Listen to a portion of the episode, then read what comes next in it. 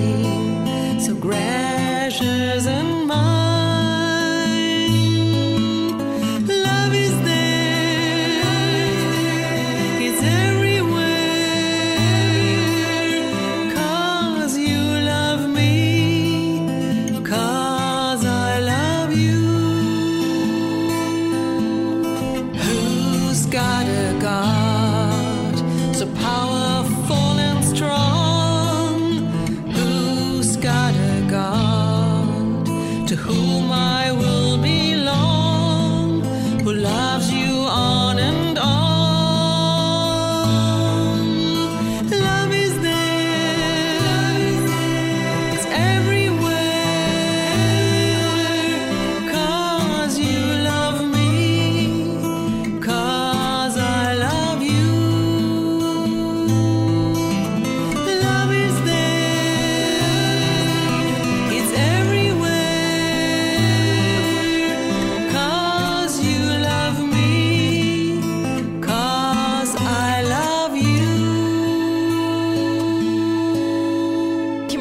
mal über die Anfänge was erzählen. Die Reformation war der Bruch der Reichsstadt Nürnberg äh, mit dem mittelalterlichen Gefüge von Kirche, Theologie und Frömmigkeit und natürlich auch die Neugestaltung der kirchlichen Verhältnisse nach der Heiligen Schrift.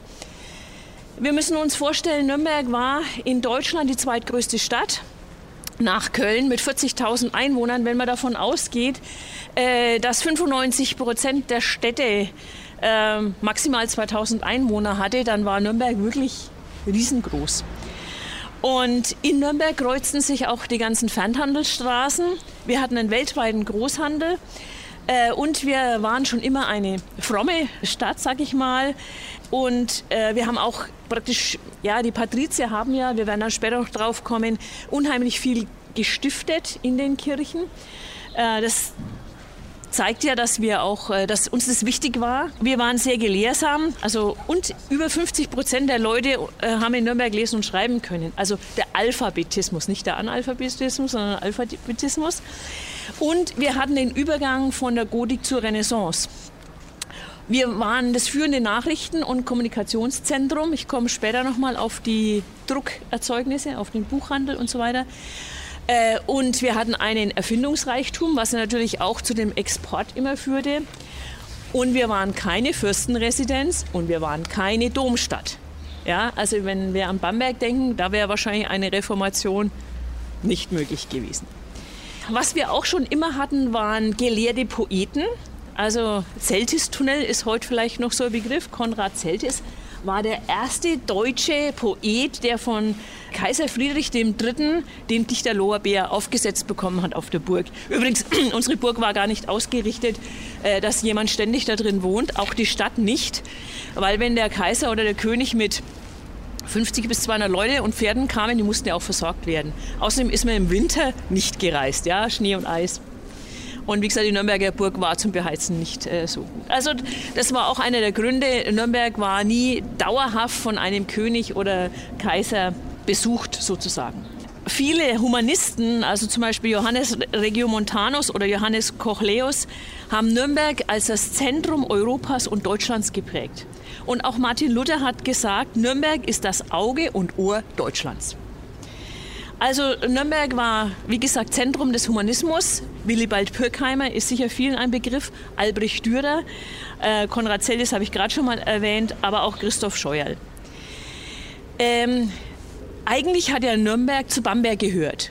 Ja, heute ist Nürnberg die einzige Stadt, die in zwei Diözesen eingeteilt ist, aber früher war das Diözese Bamberg. Und natürlich wollte der Bischof von Bamberg seine Macht nicht hergeben. Also er wollte über Nürnberg, über die Klöster, über alles Bescheid wissen, besitzen und entscheiden.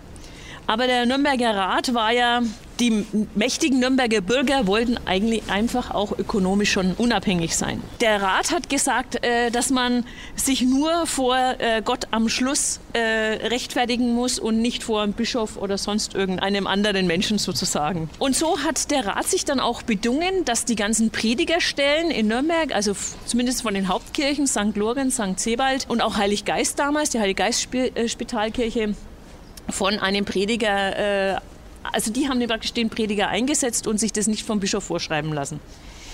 Und sie haben auch die Aufsicht über die Ökonomie der Klöster übernommen, also auch über das kirchliche Stiftungswesen. Diese Privilegien, die der Klerus in vielen anderen Städten äh, hatte, das war den Nürnbergern ein Dorn im Auge und deswegen haben die das abgeschafft und äh, ja, die mussten sich genauso den Rechtsmäßigkeiten fügen, praktisch äh, wie alle anderen Menschen, was natürlich auch ja, eine kleine Revolution war.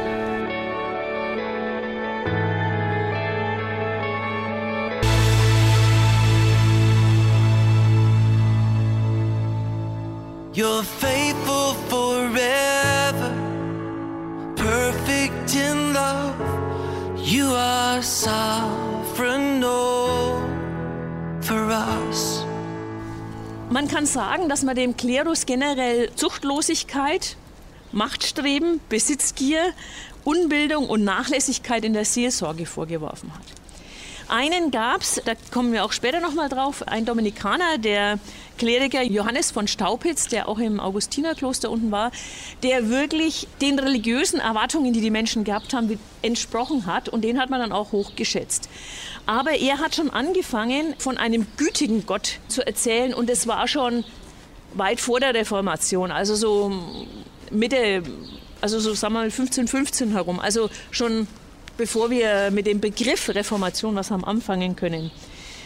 Und er hat eben gesagt, äh, dass das äh, herzerfüllt ist mit einer vertrauensvollen Christusliebe und von dieser Werksgerechtigkeit, die diese Altgläubigen ja hatten, hat er immer abgelehnt. Er sagte, es gibt kein drohendes äh, Gottesgericht, der nur äh, straft und der nur nach frommen Leistungen sieht und hat auch die Angst den Leuten genommen. Und äh, er wurde deswegen auch, oder von ihm wurde behauptet, er wäre die Zunge des Apostels Paulus, der Herold des Evangeliums und der wahre Theologe. Und nachdem er ja äh, praktisch ähm, der Vorgesetzte von Luther war, äh, Luther war praktisch sein Schüler und auch der Nachfolger auf seinem Wittenberger Lehrstuhl, kann man sagen, dass von Staupitz hier auf jeden Fall in Nürnberg schon mal die Reformation angestoßen hat. Er hat auch mit angefangen, den Gottesdienst auf Deutsch zu halten. War, vorher war er nur in Latein und das Abendmahl in beiden Gestalten, also Brot und Wein, zu geben. Gotteswort gegen Menschenwort, die biblische Schrift gegen menschliche Lehren, Zeremonien und Satzungen, nein, die Wahrheit Gottes gegen Menschenwahn, Christus gegen den Papst als Antichrist, so hat man das damals gesehen, auch die Gemeinde Christi gegen die römische Hierarchie, Dienst der Predigt und Seelsorge gegen klerikale Ausbeutung und so weiter. Also das äh, sind ganz viele Punkte. Ähm, und dass es eben aufs Volk ankam. Also nicht die Reichen, nicht die Vornehmen, alle sind gleich. Also die besitzlosen Handwerksgesellen, die Stückwerker, die Tagelöhner, die Dienstboten sind alle auf einer Ebene. Ich meine, wenn wir uns jetzt die Kirche auf äh, viele Kirchen anschauen, auch hier war das so, oder die Heidenkapelle, ähm, ebenerdig ist das normale Fußvolk rein und im ersten Stock sind dann die Gelehrten, die Meister und so weiter, Patrizier rein. Also es hat schon gezeigt, es gab eben diese Gleichheit eigentlich nicht. Natürlich gab es auch Gegenströmungen, weil der Kaiser war katholisch. Der Kaiser war immer katholisch. Und jetzt wird eine seiner wichtigsten Städte, ja, wo die Reichskleinodien aufbewahrt werden, sagt jetzt, wir werden protestantisch. Also am Anfang war der Rat noch so, dass die gesagt haben, also die Kirchenordnung muss so bleiben, wie sie ist in den Hauptkirchen zumindest. Also die, die Stadt Nürnberg hat natürlich einen Spagat versucht, weil sie wollten die Privilegien, die eine freie Reichsstadt hatte, nicht loswerden. Und es äh, kann, konnte natürlich auch, äh, hätte passieren können, dass der Kaiser sagt, ey, wenn ihr nicht äh, mich, äh, uns fügt, dann schicke ich halt mal gleich das Militär zu euch. Wichtig war eben, dass die Heilige Schrift gepredigt wurde und es gab eigentlich eine antirömische Kirchenerneuerung. Und äh, die reichsstädtische Obrigkeit hat dem Karl IV., nachdem er gedroht hat, eben, dass wir unsere Rechte verlieren, gesagt, dass sie ihm treu sind.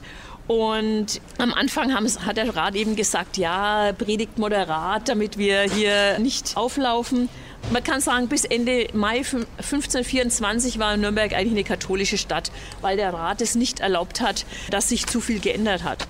Aber die Pröbste haben sich so dagegen aufgelehnt und haben einfach das neu gestaltete Abendmahl in den Gottesdiensten fortgeführt und auch einen Teil in Deutsch äh, abgehalten, sodass plötzlich die Tradition über den Haufen geworfen wurde und die Stadt lutherisch wurde.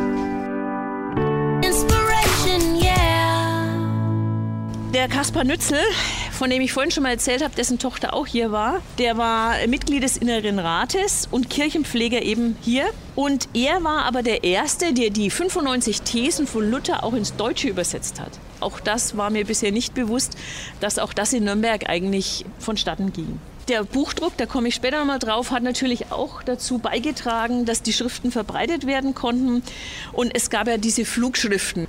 In Nürnberg war die Agola von Grumbach, die hat 1523 eine Flugschrift verfasst, was auch schon ungewöhnlich war, dass eine Frau eine Flugschrift verfasst. Die wurde 14 Mal kopiert.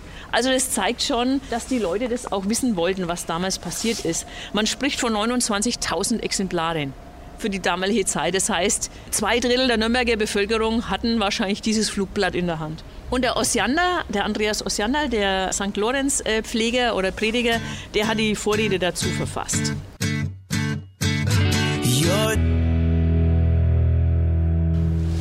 Nochmal kurz zu den Patriziern, weil der Bruder, der Willibald Pürkheimer, der hat jetzt nämlich auch einen schweren Stand gehabt in der beginnenden reformatorischen Stadt, weil er war Berater Kaiser Maximilians I.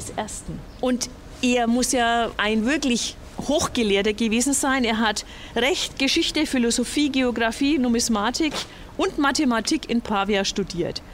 Und er war also praktisch auch ein Verfechter des Humanismus. Er hat ganz viele griechische und lateinische Werke in Deutsch übersetzt. Und er hat einen neuen Lebens- und Geistesstil geprägt. Er hat auch eine Poetenschule gegründet, heute wo die IHK ist, an der Winklerstraße, und hatte neue Bildungsmöglichkeiten schaffen wollen. Die Schule wurde dann geschlossen, aber seine Ideen wurden in die vier Lateinschulen, also St. Sebald, St. Lorenz, St. Ägidien und Heilig Geist, übernommen. Das heißt, das hat man eben klassische Literatur studiert, aber auch Astronomie. Dadurch, dass er halt äh, diese humanistischen Gedanken hatte, hat der Papst ihm angedroht, dass er gebannt wird. Ja, das sind ja einige in Nürnberg betroffen gewesen. Der Nürnberger Rat hat sich für ihn eingesetzt und dadurch ist er, sage ich mal, er war so nur halb dem Protestantismus zugeneigt und hat äh, dann später auch das unterstützt, dass hier das Clara-Kloster nicht geschlossen wurde, weil es, man muss es auch so rum sehen, die Jungs haben schon immer in den Lateinschulen lernen können, ähm, aber die Mädchen haben eben in den Klosterschulen gelernt. Und wenn man jetzt alle Klosterschulen schließt, die wir kommen später auch noch aufs Melanchthon-Gymnasium und so weiter zu sprechen, das war erst einmal nur für Jungs vorgesehen. Das war sicher von Luther nicht so beabsichtigt, aber es ist so gewesen.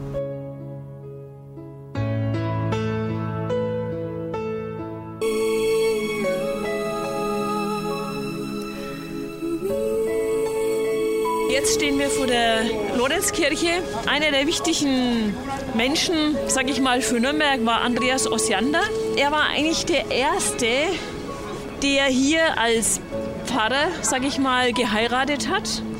Und zwar schon 1525, also sehr, sehr früh. Allerdings hat er eine vermögende Frau geheiratet.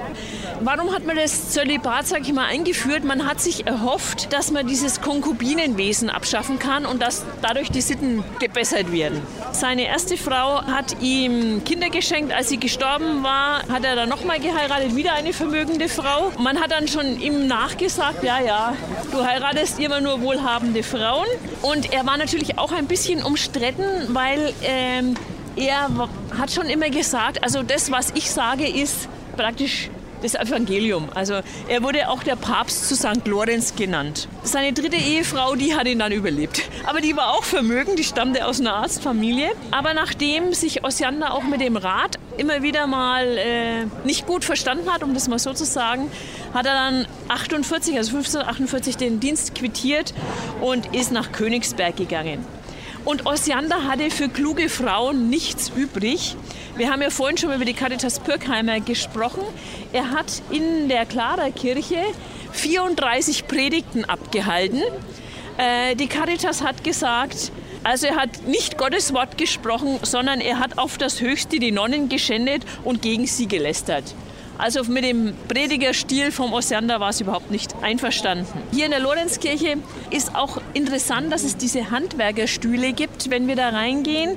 Die Handwerkerstühle waren praktisch dadurch, dass es äh, die Kirchenordnung neu war und man keine Seelenmessen mehr hat lesen können und so weiter, äh, praktisch eine Möglichkeit, Almosen zu sammeln. Also jede Zunft hatte so einen, Zünfte gab es ja eigentlich in Nürnberg nicht, aber jeder weiß jetzt, was damit gemeint ist, hatte sein ähm, Handwerksstuhl und konnte dann, die Leute mussten, wenn sie aus dem Gottesdienst raus wollten, vorbei und dann hat man halt sich erhofft, dass jeder was in den Klingelbeutel einwirft sozusagen.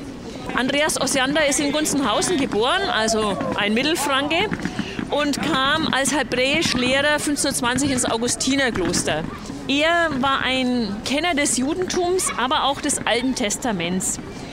Und als er mit 23 Jahren schon hier nach St. Lorenz kam als Hauptprediger, kann man schon sagen, dass er theologische Überzeugungskraft gehabt haben muss und äh, man sagt auch, er hatte eine große rhetorische Begabung und konnte das Volk eben begeistern. Also es ging jetzt darum, praktisch auch das Volk in die Reformation mit reinzunehmen. Er hatte auch maßgeblich Anteil an der Brandenburg-Nürnbergerischen Kirchenordnung von 1533. Und das ist dann das Vorbild für eigentlich ganz Deutschland, also für das lutherische Deutschland geworden. Also auch das hier in Nürnberg. Mit seinen Predigten hat er sogar den äh, Hochmeister des Deutschen Ordens, Markgraf Albrecht von Preußen, für die Reformation gewinnen können. Also er muss wirklich ein brillanter Redner gewesen sein. Und er war auch der Einzige, der die Juden verteidigt hat während der Reformation, weil er gesagt hat, das Alte Testament und das mosaische Gesetz, also von Moses, verbietet es zu töten und auch Blut zu trinken. Also ist es ein Geschmarri, dass die Juden Kinder töten. Also es ist einfach, macht keinen Sinn und keinen Zweck. Aber wenn man eben äh, die Juden beschuldigt hatte, dann konnten wir die Synagogen einreißen und Wallfahrtsorte draus machen, hat wieder Geld in die Kasse gebracht. Ja? Äh, oder äh, viele, viele Leute, weil die durften ja, die Juden waren die einzigen, die Geld verliehen haben, weil sie haben ja sonst keinen anderen Job ausüben dürfen. War es natürlich einfach zu sagen, weg mit den Juden, ja, dann sind wir nämlich die Schulden auch los. Und normalerweise waren vom Klerus über die Patrizier alle irgendwann bei einem Juden in der Regel verschuldet.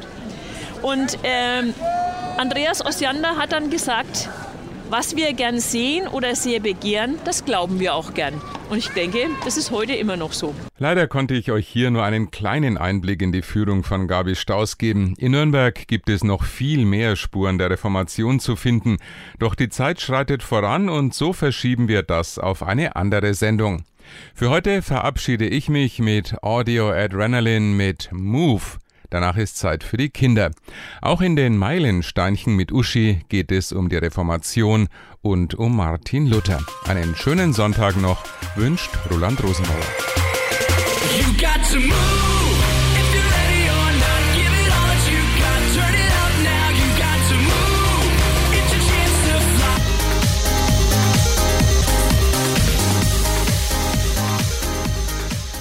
Radio Meilensteine ist eine Produktion von Meilensteine Medien e.V. Ernst Sachsstraße 18 in 90441 Nürnberg. Radio Meilensteine sendet im Großraum Nürnberg sonn- und feiertags zwischen 9 und 10 Uhr aus dem Funkhaus auf der UKW-Frequenz 92,9 und dienstags von 20 bis 22 Uhr auf Max Neo, UKW-Frequenz 106,5 per Webradio sowie im DAB Plus auf dem Kanal 10C. Zeitgleich sind die Sendungen im Internet auf JC Channel, dem christlichen Webradio, zu hören. Alle Mitarbeiter arbeiten ehrenamtlich. Verantwortlich für den Inhalt der Sendungen ist der jeweilige Redakteur. Vorsitzende des Vereins ist Dr. Hildburg Schellberger-Schultis. Im Internet findet ihr uns unter www.radio-meilensteine.de, E-Mail info at meilensteine-medien.de.